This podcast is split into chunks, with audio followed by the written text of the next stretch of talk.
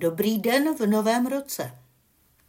Místo obvyklých přání, hlavně to zdraví, k nám dorazily verše dánského básníka Nilse Háva.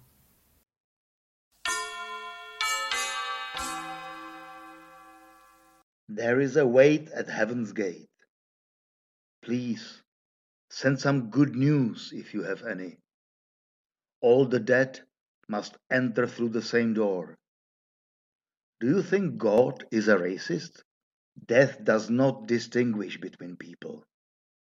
The principle of equality before the law is no prejudice. Something, call it the problem, is forgotten. Even the very best people succeed in lying to themselves. No peace without justice. He who sows violence reaps violence. Hatred reaps death. In the UN, we broke their hope for freedom based on law, human rights, and civic morality.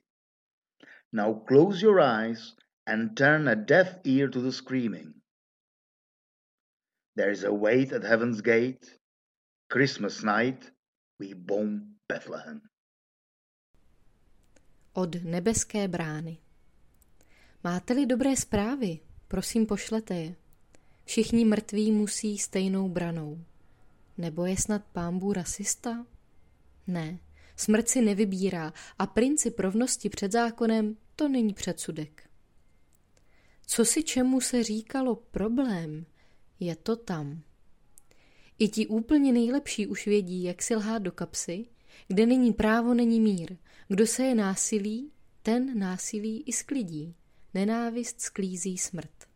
V OSN jsme jejich víru ve svobodu, v zákon, lidská práva a občanskou slušnost zaškrtili, takže teď semkněte víčka a křevu buďte hluší, když prší rány u nebeské brány, bombardujem Betlém na Vánoce.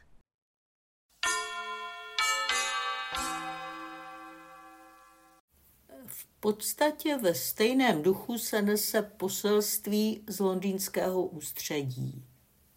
Prezident mezinárodního PEN Burhan Sonmes nám v něm sděluje. Doufat je lidské. Když vstupujeme do nového roku, chceme se cítit dobře a myslet na dobré věci. Smí v ně však doufat každý? Co může doufat mladá Izraelka, kterou Hamás drží jako rukojmí v neznámé lokalitě? Jak se cítí její rodina? A co dítě v Gaze, které přežilo svůj dům, zničený zbraněmi izraelské armády a teď neví kam jít? Jak mu asi je, když přichází nový rok? Přináší něco dobrého lidem na Ukrajině, lidem v Myanmaru a v Sudánu? Každá válka sebou nese kromě politické a společenské zkázy i etický šok té době zájmy států a národů převáží nad potřebami lidí a pokusí se přiměřeně ovládnout i každodenní řeč. A to do té míry, že někdy i mluvit o životech nevinných a o míru se zdá být proti národním zájmům.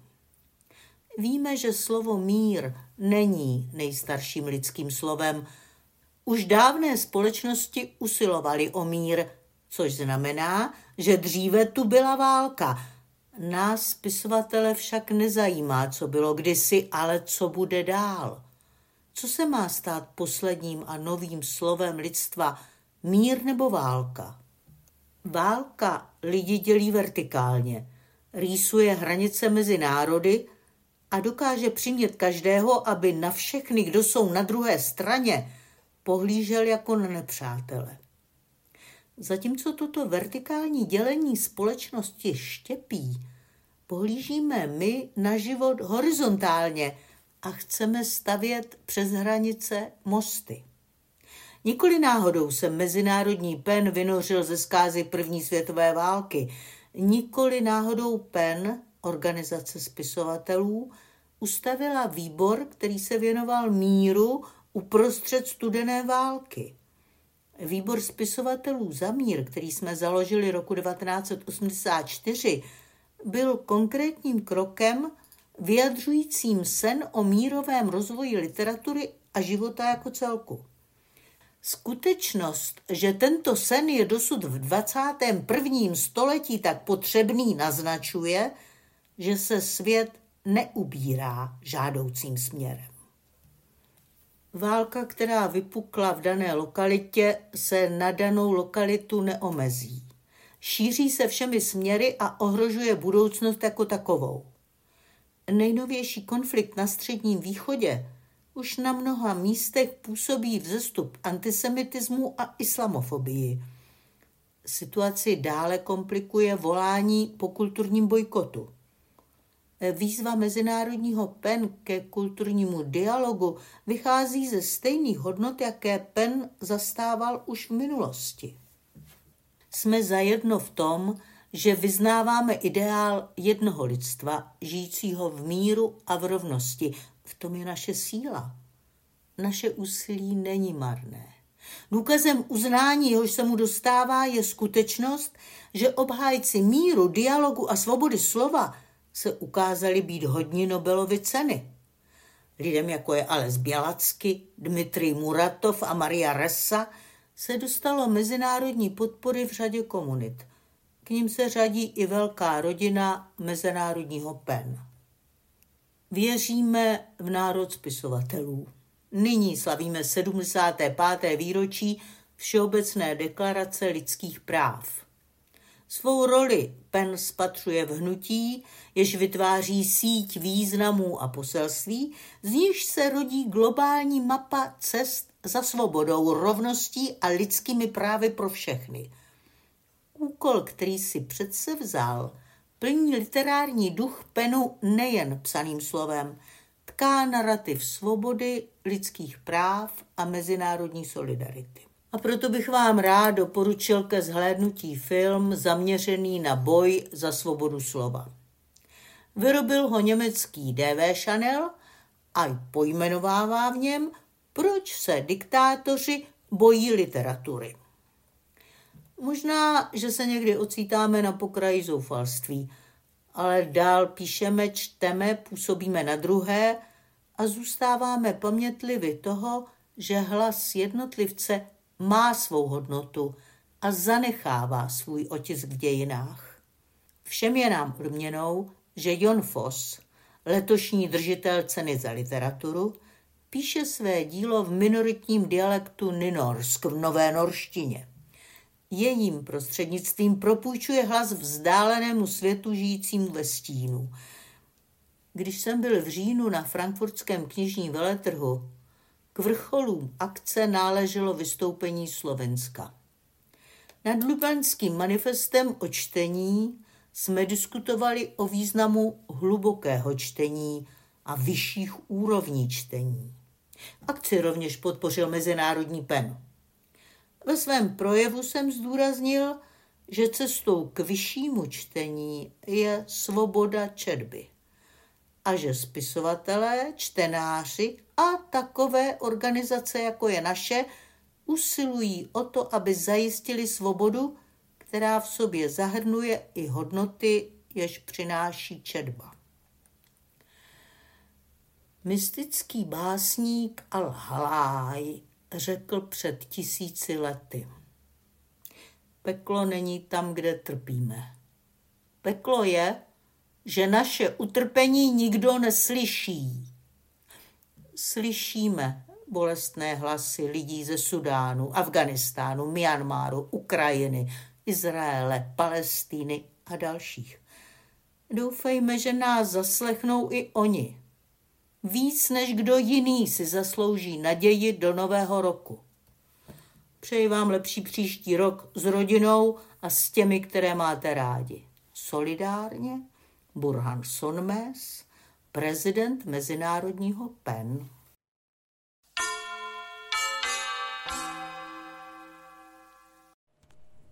I pro letošní rok připravuje Výbor pro překlady a jazyková práva Mezinárodního PENu již čtvrtý poetický videomaraton v domorodých a menšinových jazycích.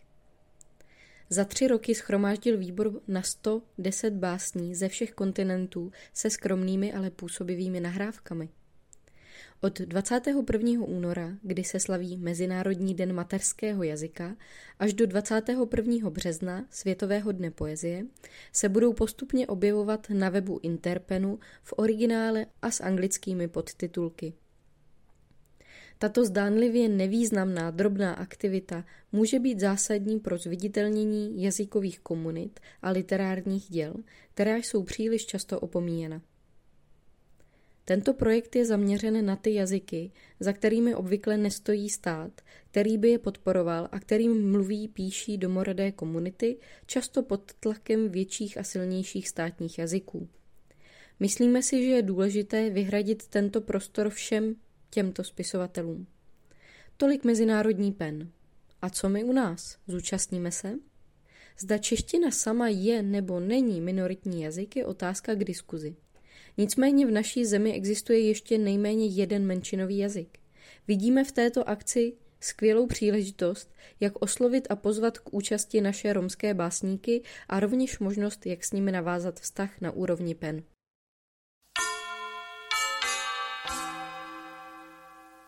Vzpomínky na Evu Hauserovou S Evou jsem se seznámila asi v roce 2008 po zaléčení rakoviny, prodělala chemoterapii a ozařování, nové vlasy jí teprve rostly, podobaly se chmíří.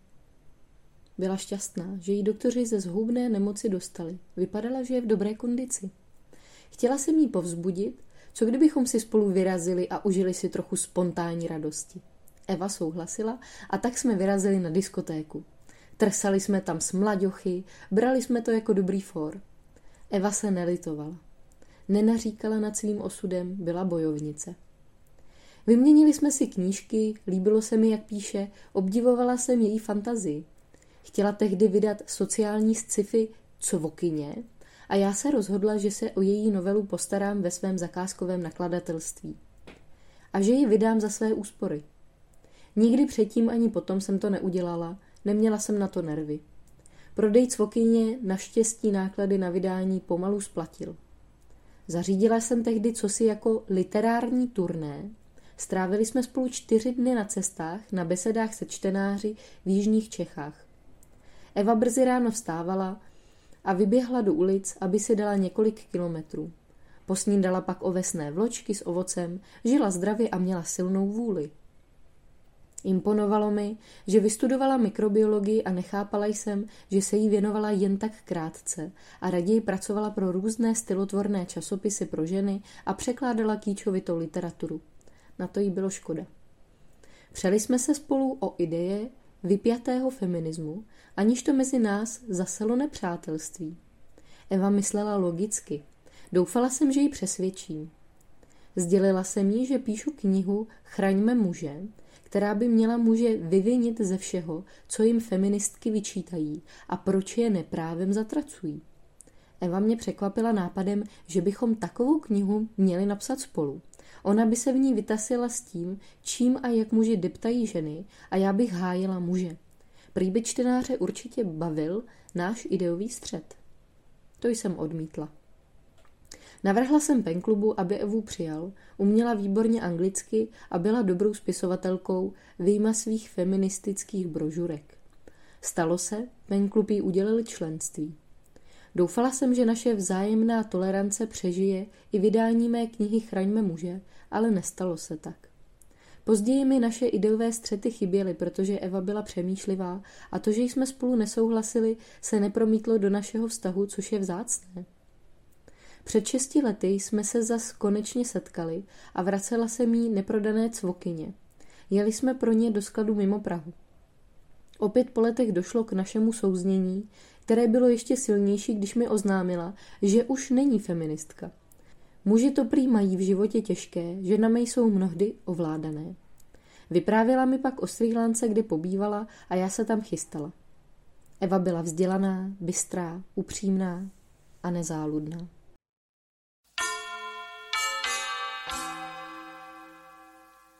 Teď bychom rádi upozornili na dvě živé pražské události, jednu minulou a jednu budoucí. Všichni jsme dostali do své pošty pozvánku na oslavu 100 let existence reví Přítomnost. Doktor Martin Jan Stránský, nás na oslavu tohoto významného výročí zve do Národní kavárny na Národní 11 Praha 1. Ve středu 17. ledna 2024 v 17 hodin tam oslaví přítomnost své sté narozeniny. Poznamenejte si prosím toto datum do kalendáře a svou účast potvrďte na následující adrese. O dalších podrobnostech vás budeme ještě informovat. Časopis Přítomnost založil v roce 1924 Ferdinand Peroutka za finanční podpory prezidenta Masaryka. Vydavatelem přítomnosti byl Jaroslav Stránský, syn Adolfa Stránského, zakladatele Lidových novin. Dnes vydává časopis jeho vnuk Martin Jan Stránský. Přítomnost se od té doby stará o udržování kultivované společenské diskuse od politiky po kulturu. Tím se časopis stal unikátní kulturní institucí naší země.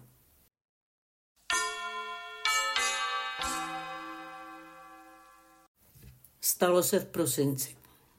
Z minulosti neméně dávné, už předvánoční, vám připomínáme, že ve čtvrtek 14. prosince se konala v Kolovratu beseda Ondřeje Vaculíka a Vladimíra Justa o jednom velkolepém pokusu stvárnit svět a člověka v jediném díle, v tragédii člověka maďarského básníka Imre Madáče. Nahrávka, která z besedy vznikla, je v dispozici na YouTube a nám připadá tak zábavná a inspirativní, že vám ji můžeme k poslechu vřele doporučit.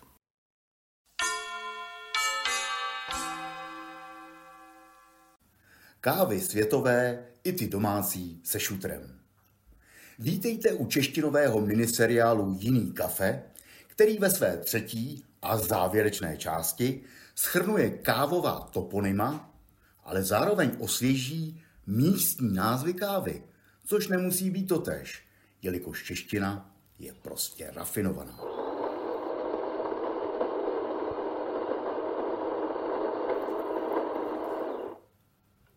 Kávovníkům se sice nejlíp daří v tropických oblastech, ale i tak se v nadmořské výšce do dvou kilometrů pěstují hned na několika kontinentech a ve více než 50 státech.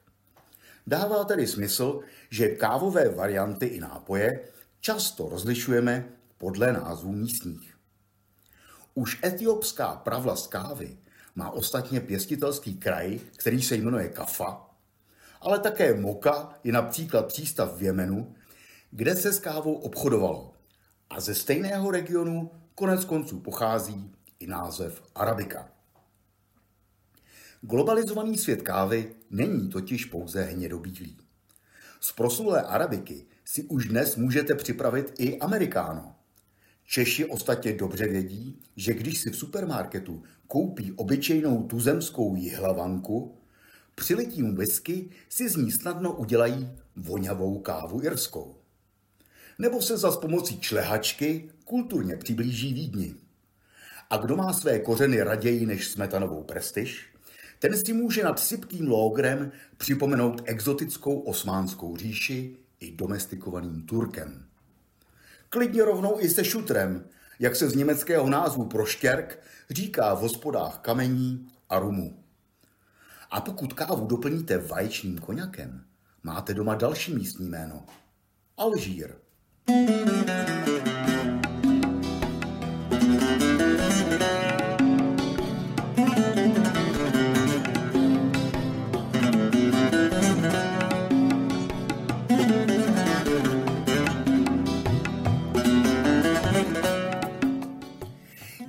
zkrátka zrovna nesvítí na africkou kafu, zahřívá slunce kávu brazilskou nebo třeba kolumbijskou. Je to stejné jako s čajem z Gruzie či Ceylonu. Pojmenování kávy je totiž tolik, že některá vznikla i nedorozuměním. Vemte si třeba název českého pikola.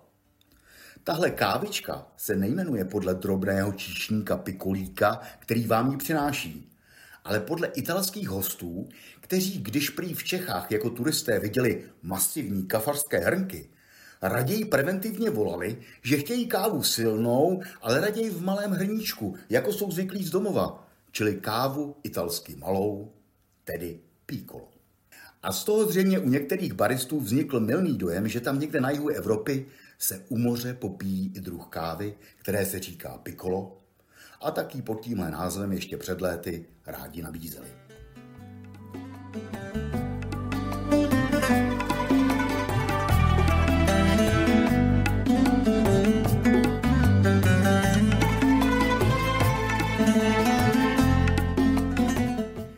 Škálu domácích názvů kávy si ale paradoxně ukážeme prostřednictvím Tichého oceánu. Jeden z mnoha čistě zeměpisných názvů je totiž káva jávská nebo jávánská, protože pochází ze stejnojmeného indonéského ostrova Jáva. V tamním kávovém ráji ji od koloniálních časů pěstovali holanděné. A třeba, že název ostrova pochází ze sanskrtu a znamená ječmen, takže neskrácené Javad Vipa je vlastně ostrov ječmene. Na světových trzích se ale tenhle ostrov i jeho káva vyslovují po anglicku jako Java. A ještě v minulém století patřila tahle Java i v Severní Americe k nejběžnějším synonymům pro kafe. A když se vás tamní kafaři zeptali, můžu vás pozvat na Jávu? Měli spíš na mysli nejbližší bistro a ne už ten Tichomorský ostrov. Dát si šálek Jávy bylo za oceánem tak běžné, že podle něj v 90. letech američtí počítačoví vývojáři hrdě pojmenovali nový programovací jazyk, bez kterého by svět dnešního internetu vypadal asi jinak. I tuzemští ajťáci ho vyslovují po americku Java nebo JavaScript, což by se sice české etymologie a našeho podcastu asi moc netýkalo, ale napadla nás tady otázka komparativní a hypotetická. Jak by se asi tento programovací jazyk býval jmenoval, kdyby ho vymysleli a naprogramovali milovníci kávy v Čechách? Bylo by to neutrální, ale důvěrné kavčo? Zdrobnělé kafíčko? Nebo stejně hovorové, ale zřejmě hustší kafiště? Mohla by to snad být i hanlivá culifinda, čulifinda, čurifinda, břečka nebo brinda. Vždyť čeština kafařská umí pochválit i pohanět. Dalo by se tomu českému hypotetickému programovacímu jazyku taky klidně říkat instant, překapčo, kapučko, melta nebo rozpustná, jelikož česká paleta tohoto nápoje bývala a nadále bude hodně pestrá. Vždyť už odmala se rozpočítáváme říkadlem cukr, káva, limonáda a v prázdninové vodě od dětství hrajeme spadla lžička do kafíčka.